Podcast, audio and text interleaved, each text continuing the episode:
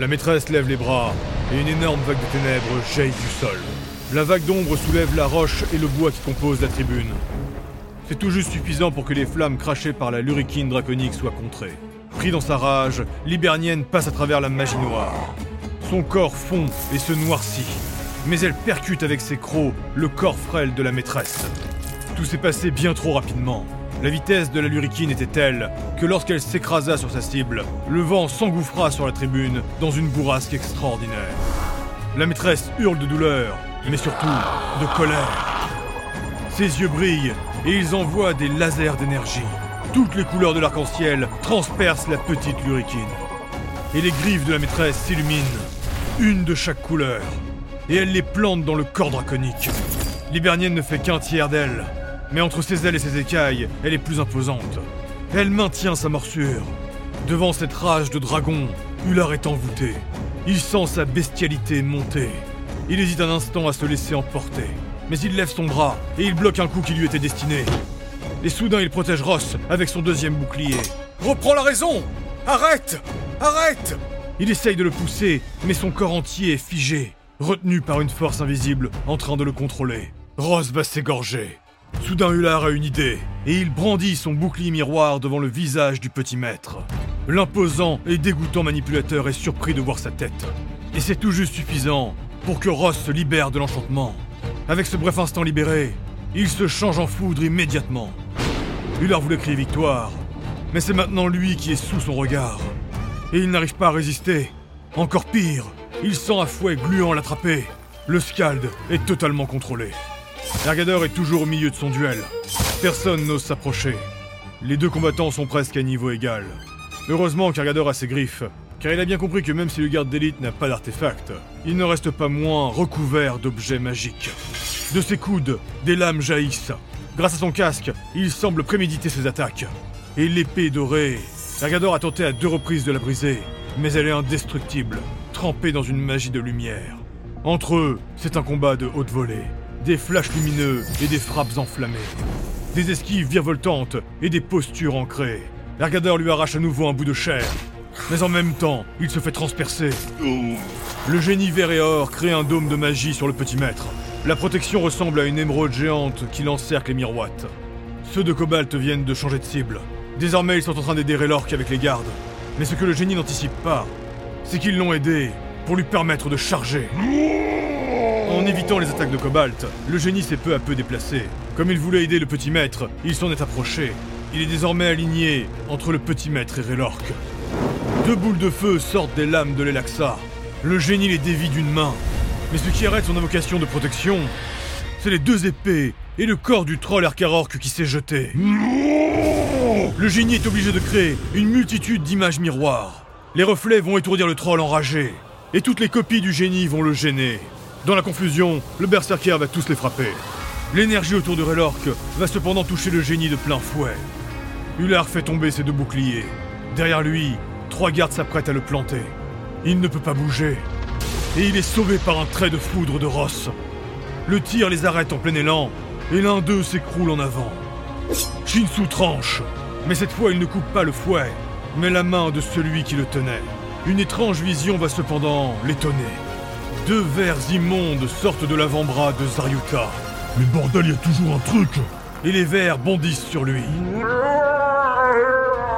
Le visage du petit maître rougit. Une veine énorme apparaît sur son front. Ulhar sent que son crâne va exploser. Du sang coule de son nez. Une commotion va l'emporter. Ergador est pris dans son combat. Shinsu se démène avec les vers de contrôle. Relork fait face au génie. Ross allait intervenir, mais alors qu'il se change en foudre, il est aspiré par la maîtresse. Elle incante une magie électrique qui dévie sa trajectoire et le fait tomber. Elle ne l'a même pas remarqué. Elle est toujours en plein duel avec la Lurikeen. Et elle lui envoie une multitude de sorts électriques. L'Hibernienne finit carbonisée et elle tombe dans l'arène. Puis la maîtresse réutilise sa magie et la dévie. Elle reprend la foudre rouge de Ross et elle pointe un doigt vers le petit maître. Il se prend l'arrière de la tête. Ulhar est libéré du charme. Quelqu'un le pourfend, et il se jette en avant. Il récupère ses 2 boucliers, crache du sang, et il bloque les 2 attaques suivantes. D'autres gardes arrivent encore. Et soudain, alors qu'il est toujours dans une rage mythique, Relork l'appelle. Non ! Sans réfléchir, le skald fonce vers son champion. Le génie incante à nouveau pour le contrer, et il s'apprête à envoyer une bourrasque de cristaux. Mais Ulhar Valloem utilise une technique qu'il adore. Il sait que le génie incante, alors il chante. Et il enchaîne une telle cacophonie que la concentration du génie est mise à l'épreuve. Relork profite de cet instant infime. Il lâche ses épées et emmagasine sa magie en lui. Il saute et il attrape le génie. Ce dernier faisait mine de s'envoler. Il est maintenant coincé. La mana de Relork s'accroche à son corps magique. Et Relork Dratek explose avec l'énergie Rak Aruk. Le génie réussit à encaisser, mais il est hébété par ce qui vient de se passer. Au même moment, Ergador change un mouvement de son enchaînement. Un de ses gants envoie un trait de feu vers le contrôleur de verre. La flamme embrasse son vêtement et il panique instantanément. Shinsu était à nouveau contrôlé, et maintenant il peut bouger. Et lui aussi a compris ce que Relork voulait faire. Règle numéro 107. Quand ça passe pas avec un adversaire, échangez avec un allié. Ou appelez un autre joueur pour vous aider. Bref, arrêtez de vous péter les dents. Je persiste à penser que cette règle est bien trop longue et qu'il aurait pu la raccourcir. Mais reprenons. Shinsu n'essaye pas de finir le fouetteur, mais il se jette avec deux acrobaties sur l'épéiste. La dévoreuse prend une teinte noire, et il envoie deux traits de ténèbres. Le garde d'élite se retourne, et il réussit à les parer. Ergador en profite, et il parvient à le toucher. Puis, au lieu d'enchaîner, il se jette en direction du dresseur de verre. Ulhar chante un son draconique. Des flammes bleues sortent de sa bouche, et elles contaminent le reste du groupe. Le génie reprend ses esprits, mais au même moment, le troll Rak Aruk envoie un rayon de feu bleu. Le feu froid améliore sa propre magie et l'amplifie. Le génie résiste, mais il est peu à peu consumé. Les gardes de la tribune sont trop occupés par ceux de Cobalt. Et il faut dire que Relork les a bien entamés. Ceux au niveau du couloir s'empressent de relever le petit maître. Le massif personnage semble communiquer avec eux, voire les contrôler. Il se tourne vers sa sœur et il lui hurle quelque chose. Elle le regarde et ne fait rien. Elle semble cependant se remettre doucement de ses blessures, et elle saigne abondamment. Son sang est multicolore et brillant. Zantetsu ! Shinsu enchaîne ses techniques secrètes. Sa lame noire envoie des vagues d'ombre. Le garde d'élite les dévie avec son épée dorée. Puis Shinsu se tranche la main, et la dévoreuse change de forme. Elle se transforme en dague, et dans un même mouvement, il frappe le poignet de l'épéiste qui n'a pas vu venir cette attaque. Le Frostalf se jette en arrière et il évite la lame de lumière. Avec le sang du garde d'élite, la dévoreuse se change à nouveau et elle reprend la forme d'une épée. Elle est longue et acérée et elle accélère les frappes de Shinsu. Ergador frappe avec ses deux poings le contrôleur des vers. Les flammes brûlent les lombriques, mais le nain ne reste pas. Il prend appui sur lui et se projette à nouveau en direction du garde d'élite. Il est celui qui bloque son avancement. Tant que ce dernier sera encore en vie, ils ne pourront pas aller plus loin. Ross déversait ses traits de foudre sur les gardes qui arrivaient en renfort. Mais en un éclair, il surprend tout le monde et arrive au niveau du contrôleur des vers. Il allait fuir, il était gravement blessé et brûlé. Ross a une flèche encochée et il le voit partir en courant. Il n'aime pas tuer quelqu'un dans le dos, mais il n'a pas d'état d'âme pour ceux qui mettent les autres en esclavage. Il transperce le corps de l'humanoïde et il explose en une centaine de vers noirs et immondes. Il aperçoit cependant une pierre pâle et étincelante. Dès qu'il peut, il ira la ramasser. Le génie vient tout juste de contrer l'attaque de feu. Il s'enfuit, mais Relork a eu le temps de charger ses mains d'électricité. Et il les envoie violemment vers le firmament. La foudre explose. Le génie a tout juste le temps et l'énergie de la dévier. Mais l'Elaxa rejette un sort caché. Une boule enflammée. Elle est améliorée par le feu bleu. La déflagration est trop puissante. L'énergie Rak Aruk s'ajoute au pouvoir destructeur. Depuis le début, le génie n'a fait que se protéger en privilégiant le petit maître. Il n'a pas eu le temps de récupérer des multiples attaques de Ross et de Cobalt. Son corps n'arrive plus à lutter. Il ferme les yeux et il est consumé. Tous les bijoux dorés qu'il portait tombent sur la tribune plus loin. Maintenant ! Hurle Ergador. Il se projette avec ses gants et il s'écrase sur l'épéiste. Mais ce dernier le pourfend. Le nain l'avait anticipé et avec ses deux griffes, il écrase son bras. Le garde d'élite est coincé. Shinsu retrouve son équilibre. Il prend la dévoreuse à deux mains et d'un coup précis et brutal, lui tranche la tête. Alors que le petit maître s'échappait, un rayon de feu d'une intensité incroyable le traverse. Les flammes étaient multicolores. Les gardes de cette hyène de la maîtresse chargent ceux du petit maître. Le corps massif et hideux tombe à la renverse, et il est attiré vers sa sœur. Il arrive à ses pieds, il a du mal à se relever, et semble l'insulter. Mais quand il tourne la tête, et qu'il voit que le garde d'élite est mort, et que le génie a disparu, il se met à hurler, même à pleurer. L'Ergador est toujours dans sa transe, il ignore ce qu'elle fait, et il passe devant. Relork sur ses talons, voit sa rage et son énergie faiblir, mais il essaye de les tenir.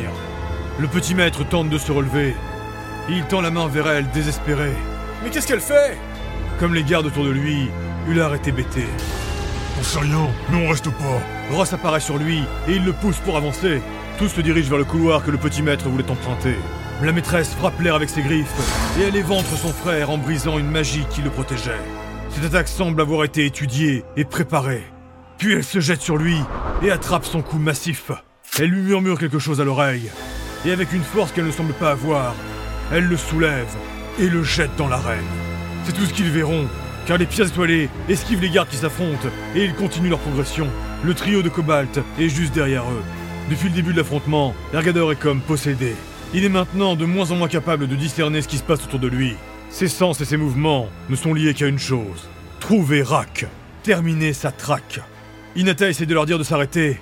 Elle pense pouvoir les aider à trouver leur chemin. Mais le maître sauvage ne l'écoute pas et Relork le suit. Ils arrivent dans un grand salon plein de tissus et de coussins. Des esclaves servaient du thé sur une grande table basse. On crie et on s'écarte en les voyant arriver. Ulhar fait des signes à tout le monde pour montrer que tout va bien. Mais le sang sur lui ne rassure personne. Elle est là, Tikri ! Ross et Garneret la voient en même temps.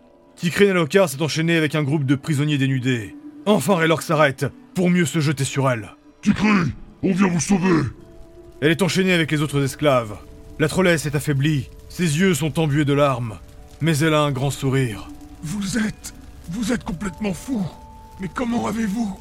Relork essaie de briser ses chaînes avec ses mains. Sa rage s'est calmée, mais il est toujours enflammé. Les chaînes sont magiques. Pousse-toi. Shinsu se coupe le bras, et avec son sang la dévoreuse se change. Elle prend une forme étrange, une épée courte avec une pointe déformée. Il met un coup d'estoc dans la serrure pectorale de Tikri, puis il commence à rapidement la crocheter. Oh, j'arrive pas à l'ouvrir. C'est trop compliqué. Erga, attends! Le nain, lui, continue d'avancer. Je pense que je peux faire quelque chose avec ça. Ross s'approche avec la pierre brillante qu'il a trouvée dans le corps du contrôleur de verre.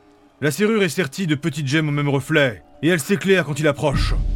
Au contact, la chaîne s'ouvre, et les prisonniers sont libérés. Bien joué, Ross. Garneret aide Tikri Nalokar à se relever. Relork et lui échangent un regard, puis il accourt de nouveau vers Ergador. Vite, dépêchez-vous! Le nain est en train de fracasser une porte renforcée. Ses gants creusent le bois, et même la pierre. Il est plus proche de la rage que de la sauvagerie, là. Ulhar reste à plusieurs pas derrière lui.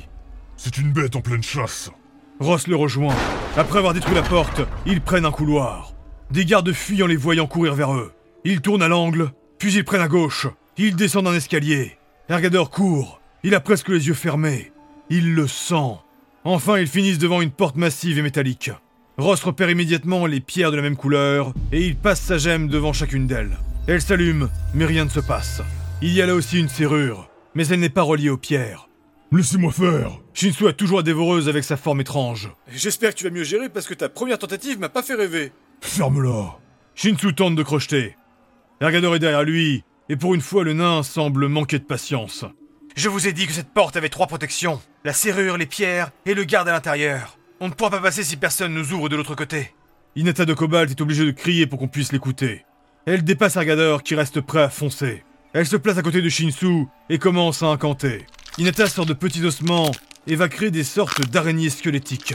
Elle passe les morceaux en dessous de la porte et elle va les constituer une fois passés. Le groupe l'observe faire sa magie. Il ne voit pas ce qui se passe derrière la porte blindée, mais il la regarde manipuler les ossements avec ses étranges mouvements. Seuls Ergador et Shinsu ignorent sa prouesse. Après un temps qui semble infiniment long, alors que dans le couloir résonnent des cris d'alerte, alors qu'ils sont prêts à avoir une armée les encercler, Shinsu entend un clic, et derrière, on vient de tirer un levier. La porte s'ouvre. Il n'y a personne de l'autre côté. Mais il devait pas y avoir des gardes ? S'intrigue Ulhar. Ils ont dû fuir avant qu'on arrive. Ils étaient sûrement en lien avec le contrôleur des verres. Ah bah bravo la loyauté ! Au niveau de la porte, Ross peut voir la carcasse de 2 lombriques. Les gardes devaient être contrôlés. Je pense qu'ils ne voulaient pas rester plus longtemps ici.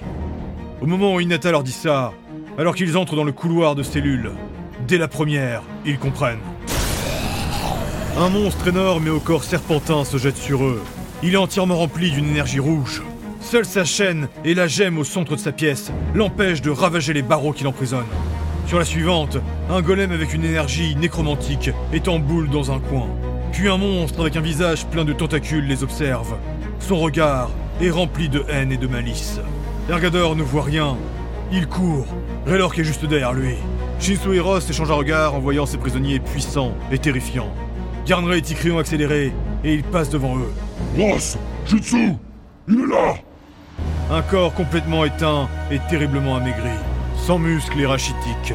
Seul un pagne l'habille. Il se redresse en entendant la voix de Relork. Ross n'a plus d'énergie, alors il court. Shinsu arrive le premier, et il commence à crocheter. Ross utilise à nouveau sa gemme, et il active les pierres de la porte. Cette fois-ci, Shinsu réussit à ouvrir rapidement. Ergador entre sans attendre. Devant Rak Aruk Tank, il tombe à genoux, et son front vient toucher le corps du troll. Rak le regarde faire. Je vous reconnais. Merci, chasseur. Puis ses yeux remontent sur Relork. Il est à 2 pas de lui, et il n'ose s'approcher. Il le contemple. Il n'arrive pas à y croire. Rak réussit à lui sourire, et il va lui dire en troll. « Celui qui se cherche m'a trouvé.